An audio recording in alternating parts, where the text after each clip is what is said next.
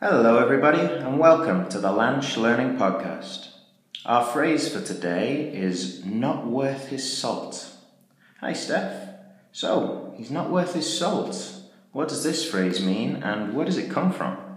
Hello, Rob. Not worth his salt is quite a critical phrase. It means that you are not very effective or efficient and you are not worth being paid. It is first seen in print back in 1805. Salt has long been a very valuable thing to have.